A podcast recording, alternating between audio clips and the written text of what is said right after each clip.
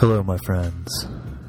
This is astrologer DK Brainerd, and you're listening to the Stars for the People Astrology podcast for the week of October 25th, 2010.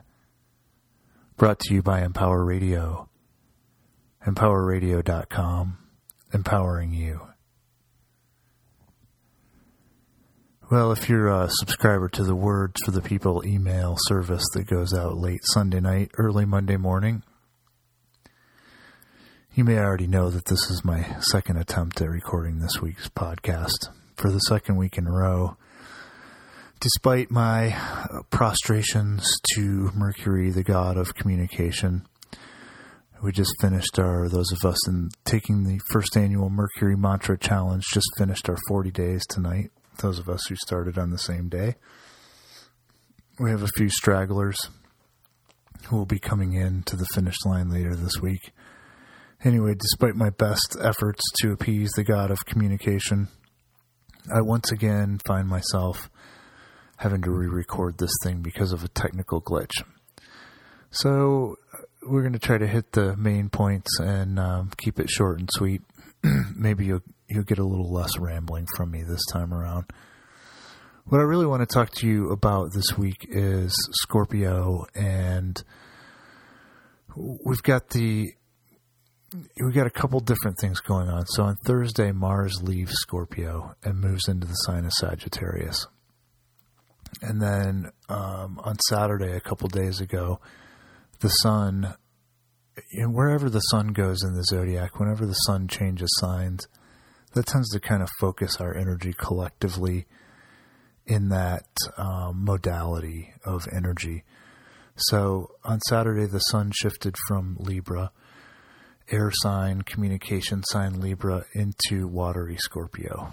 And so we're going to continue to have this major Scorpio influence for the next month or so. We also have Mercury in Scorpio this week, and we continue to have Venus retrograde in the sign of Scorpio. But as Mars moves out and moves on into fire sign Sagittarius on Thursday, we're going to start to see um, some of the heavy Scorpio energy lift. So that's the I think that's the optimistic news for most of us. On the other hand, we have the sun moving forward in the early degrees of Scorpio, and then we have Venus moving in retrograde motion, moving back into the early degrees of Scorpio. And both of those planets meet up this week and make a sextile, which is a 60 degree angle, to Pluto and formerly asteroid goddess, now dwarf planet Ceres in Capricorn. So a sextile is um, it's a communication aspect. Usually, sextile energy it's, it's usually considered to be positive. Um, sextiles are kind of snappy. T- things tend to come pretty easy with sextiles, and it's it's sort of like you know you're sitting down at the cafe and you're chatting with your friend, and then you know, sometimes just this boom, this nugget of wisdom pops out. And that's the way sextiles tend to happen. It's just sort of in passing. You could almost not notice it, and sometimes we don't. But there's also um, there's also this sort of mental, um, almost Gemini-like quality to it, where if you're looking for the information, that might just be the piece of information you need to sort of complete the puzzle, whatever we're talking about. And what I think we're talking about during for this period is I mean this is a really fascinating week and, and I'm very curious to see how it's going to play out. Because what's happening in the early degrees of Capricorn is that Pluto and Ceres, and we'll talk about the Ceres myth again in, in, in a minute, are in this exact conjunction for the first time since the week of April 20th, which you may recall was when the Deepwater Horizon oil rig exploded and started this massive, you know, either the biggest or second biggest known oil spill, I believe, in, in recorded history. You know, something that, and if you look, um, if you listen to the Empower Radio series on the oil spill, and if you haven't, I'd encourage you to go back and, and listen to those on demand um, or if you've read any of the, you know, what's coming out in the non-censored sort of version, you know, and, and the scientific community is kind of saying, "Wow, we don't know how bad this is going to be, but we know it's a lot. It's probably a lot worse than you know what the government wants us to believe." And and um, you know, people in Louisiana know what's going on. Anyway, what's happening is that Pluto and Ceres hook up again. You know, and I would when I looked at that chart, I said, you know, to me that's the signature element of that chart is we've got Pluto and Ceres conjunct on the cardinal axis of the the world horoscope.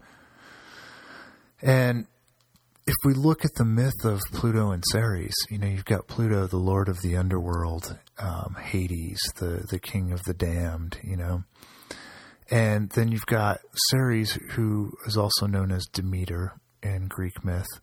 Ceres, I believe, is her Roman name. And the myth of, of Ceres and Persephone and Hades goes something along the lines of Persephone's walking through the fields one day and she spies this narcissus, this the most beautiful flower ever created. And as she leans down to get closer and inhale its wonderful, gorgeous scent from the hundred headed flower, you know, is the most gorgeous colors. Hades comes up and snatches her and takes her down to the underworld. So at some point Demeter realizes that Persephone's not coming back and, and she's, you know, just distraught and, and roaming throughout the earth trying to find her daughter and she goes to all the gods and none of the gods know where she is or will tell her where where her daughter is. And um, you know, she eventually Mercury or Hermes eventually comes and tells her that what what has happened. Well, Zeus is down with this whole thing. You know, Zeus and and um, and Pluto have this kind of power sharing agreement, and I actually want to read a quote here.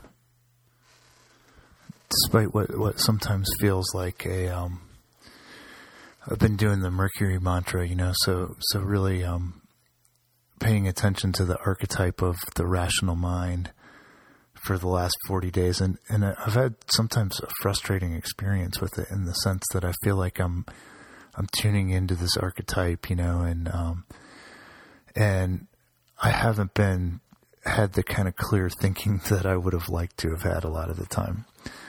Um but at the same time, I'm also experiencing this amazing rhythm with my deeper mind, with the soul mind, where you know, even though I might be feeling confused on the surface, um, what what I need comes to me in the most really wonderful ways a lot of the time, and so I, you know, it reminds me that we often tend to think of Mercury as this sort of surfacey trickster, um, you know, the the Gemini information processing kind of intellect, or the Virgo rational, analytical intellect. And Mercury's definitely all of those. But he also had this role in in mythology, and he has this role in, in the realm of the soul as the psychopomp or the, the guide of, of the soul. And that's the role that he's fulfilling in, in the Demeter Persephone myth. And you know, as I was as I was reflecting on on just um, I've been very aware in the last week, and you know, as I mentioned in the newsletter this week, I've got Mars and Scorpio natally, and Mars is in the last degrees of Scorpio. It's um, it's a, in a conjunction with my natal Mars, so you know, it's really triggering my sort of Mars life patterns, and I've just seen myself over the last week really projecting out um, in my relationship and and um, you know, and projecting my shadow out. Which for me, when I'm getting an uncomfortable space in relationship, there's you know I either want to completely cut and run, or I turn into a caretaker.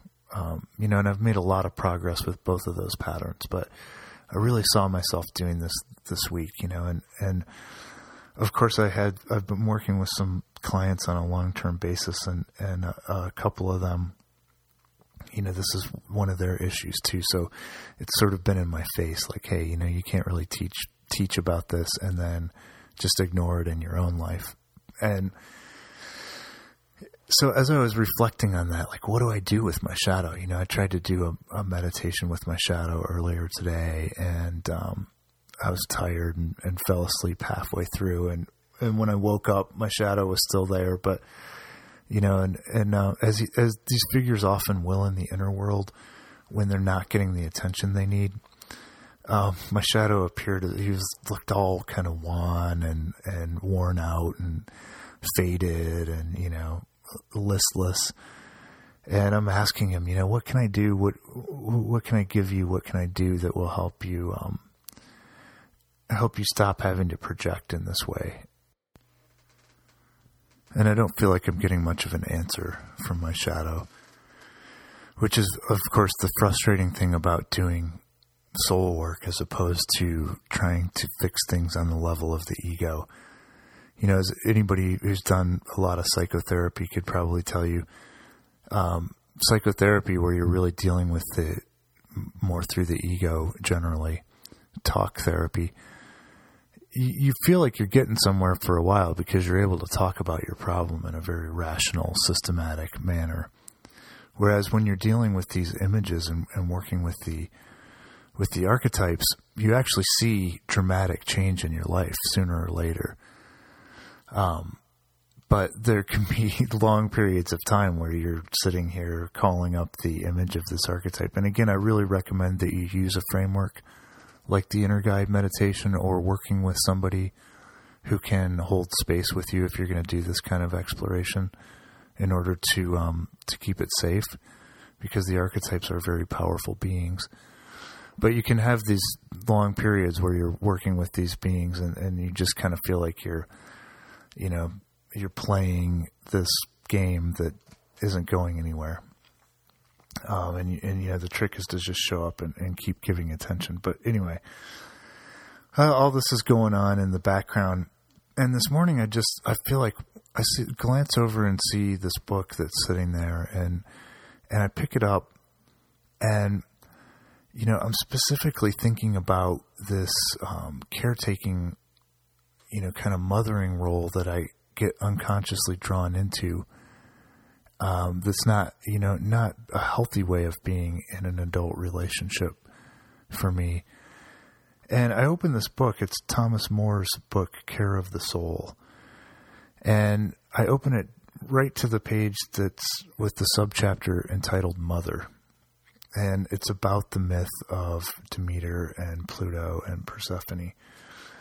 And so going back to the point about Zeus's complicity in this whole thing, Moore says, from the Demeter point of view, the abduction into depth is an outrageous violation. But we know from the complicity of Zeus that it is also a necessity. If Zeus approves, then whatever is happening is truly the will of God. It is in the nature of things to be drawn to the very experiences that will spoil our innocence, transform our lives, and give us necessary complexity and depth. And I think that's one of the, um, you know, it's one of the gifts of Scorpio. It's interesting if you look at the signs um, in their progression through the zodiac. It often seems like each successive sign is a reaction to the previous one. So we can look at Libra and we can see you know, when um, what's Libra want to do? If if there are problems, Libra wants to create something which is beautiful, and it wants to bring beauty and harmony to the world. Um, you know, and this is I'm going to stereotype here. My Libra readers, you know, I love you.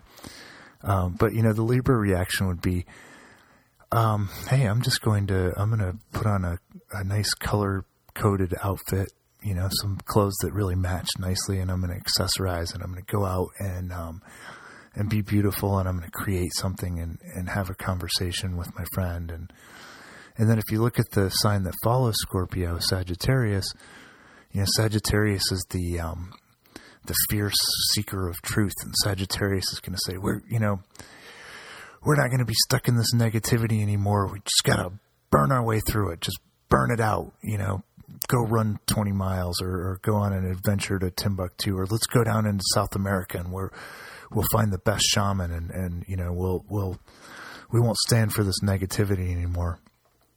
Whereas Scorpio says, I'm, I'm going to wallow in it. I'm going to sit and go into, oh, you, you know, this is like deep, dark, painful stuff. Well, let's see how deep, dark, and painful we can get.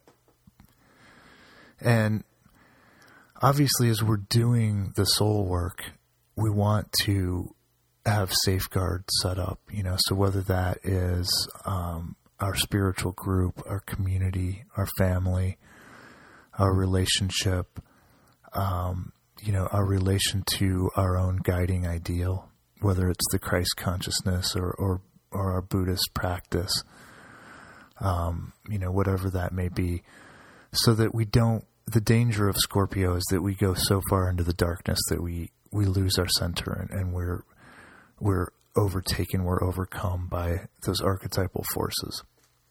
And obviously we don't want that, but one of the things that we learn from this myth is that that descent into the darkness is is very important in the process of soul making. And I remember having this conversation with my uh, my dear friend Carrie Roy over at NewOrleansPsychic.com, and it was after Katrina, and we you know we were all feeling kind of messed up at that point, and she and I were just talking about various events in our life, and we kind of came to the the conclusion that you know it seemed to be a prerequisite if you want to really do this kind of depth work guiding people that you need to go crazy at some point. You know you need to go beyond the pale and experience what it feels like to lose yourself you know to to not know if you're going to make it back to have to rely on on some kind of trust that transcends the ego and that's what scorpio teaches us so it, it's interesting this week that we have this sextile between the Sun and Venus and Scorpio and Pluto and Ceres or Demeter in Capricorn. And as as Moore unfolds the myth, you know, he talks about the various stages of, of Demeter's grief and, and what she goes through.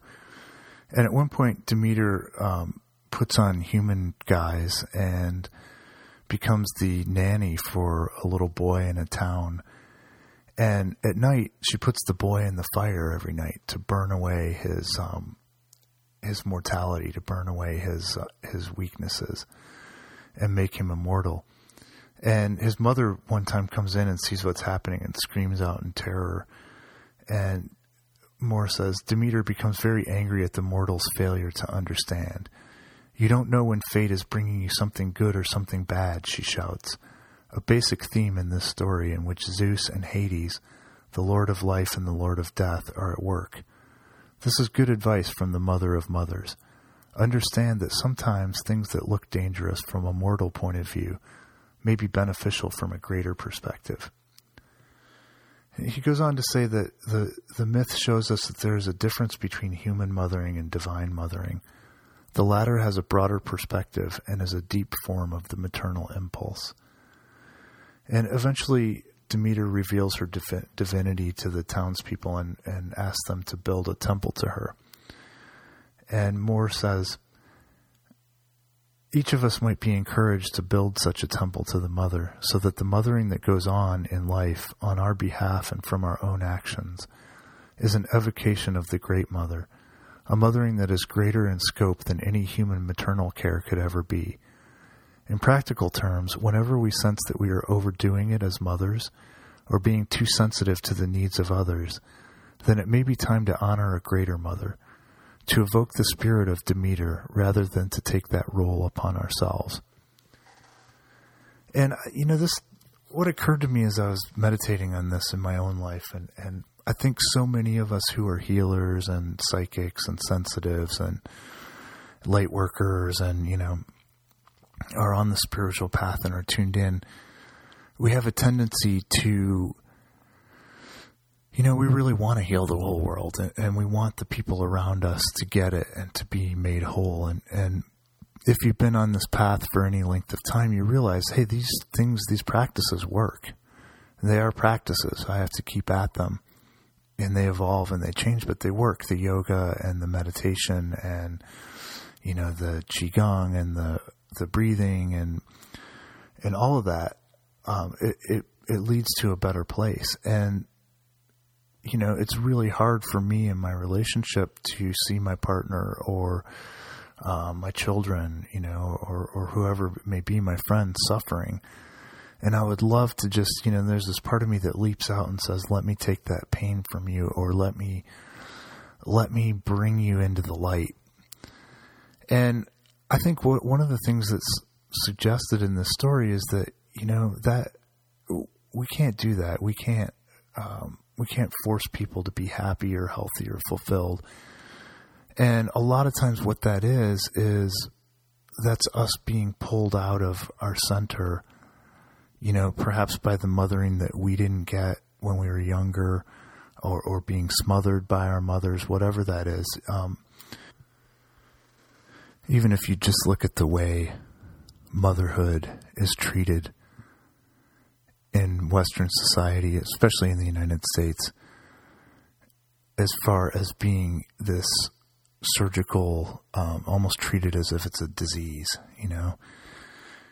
It, we we don't really do that well with mothers and honoring the mother, and obviously this is reflected or projected out into the macrocosm as the re- very real and kind of scary damage that we're doing to our own home, to our own Earth Mother, Mother Earth, and that's part of the myth as well. Is that when when Ceres is grieving for Persephone and nobody's giving her answers she, as the goddess of the harvest, she dries up the harvest and, and you know, everybody's starving to death and the, the earth is turning into a desert, into a wasteland.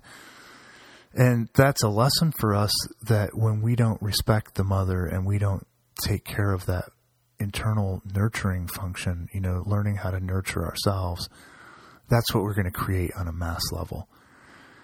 And pretty much everything is set up the way the consumer mass media society it's set up so that we don't nurture ourselves you know and instead we reach for the remote or we reach for the potato chips or we reach for the beer or the weed or whatever you know we might say oh i'm taking care of myself you know i'm i'm de-stressing um but you know we don't go that to where that real mothering place would be and actually say wow i really love you you're hurting why are you hurting? I don't know, you know, if we're talking to ourselves. Let's slow down. Let's take a time out.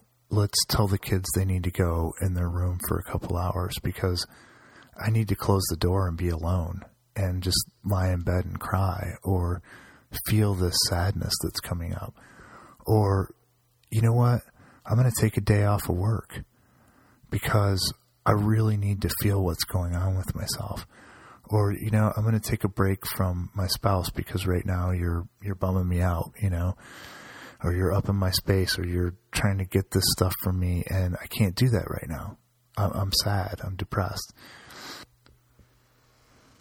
and until we learn how to give ourselves that nurturing rather than demanding it from some substance or some person outside of ourselves or rather than trying to get it by in a really unbalanced way, projecting that need out into our relationship and saying, "Oh, I'm going to totally caretake you because that's easier than than you know nurturing myself." We're going to continue creating this pollution, you know, that is is really fouling the nest and that is harming our mother, Mother Earth. And the potential I see in this week's astrology, so to bring that long point to a close, and, and I'll close with this, is that we get this, all of the soul searching that's been going on with Scorpio. There's this real communicative aspect this week that can kind of show us, okay, here's how what's been going on with me since way back in April with the, the start of the oil spill.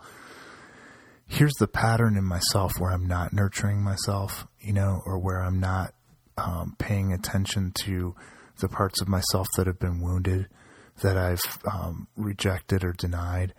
And here's how this fits into this big transition, this Pluto and Capricorn transition that's going on in, in society.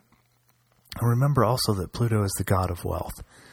So when we do pay attention to the soul, which is Pluto's realm, that underworld realm, when we do pay attention to the subconscious, to the psyche, you know, eventually that is going to lead us to wealth, whatever that means for us in the in this lifetime. And I do feel like there's a tremendous amount of opportunity for those of us who are healers, for those of us who are um, progressive and who are trying to create a better world as we go through this transition.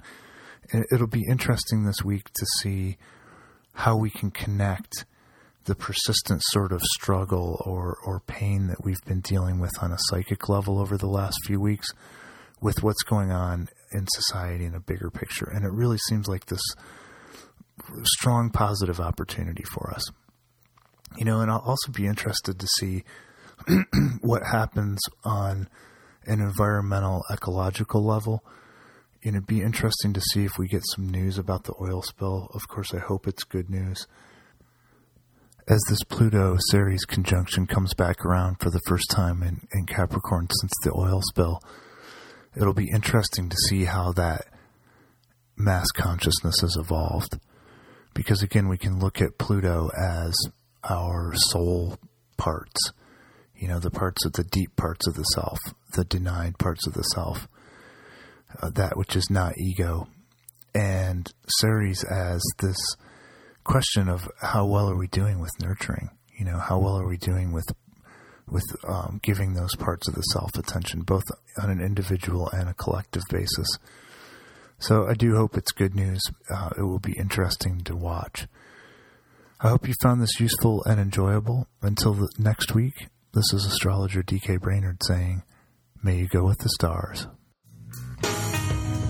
I've seen the best minds of my generation refuse to take their medication. Your electroshocks, your chemical pills, mm, ain't gonna cure what ails us. And I've seen the best minds of my generation washing windows at the service station. Gas up the beat,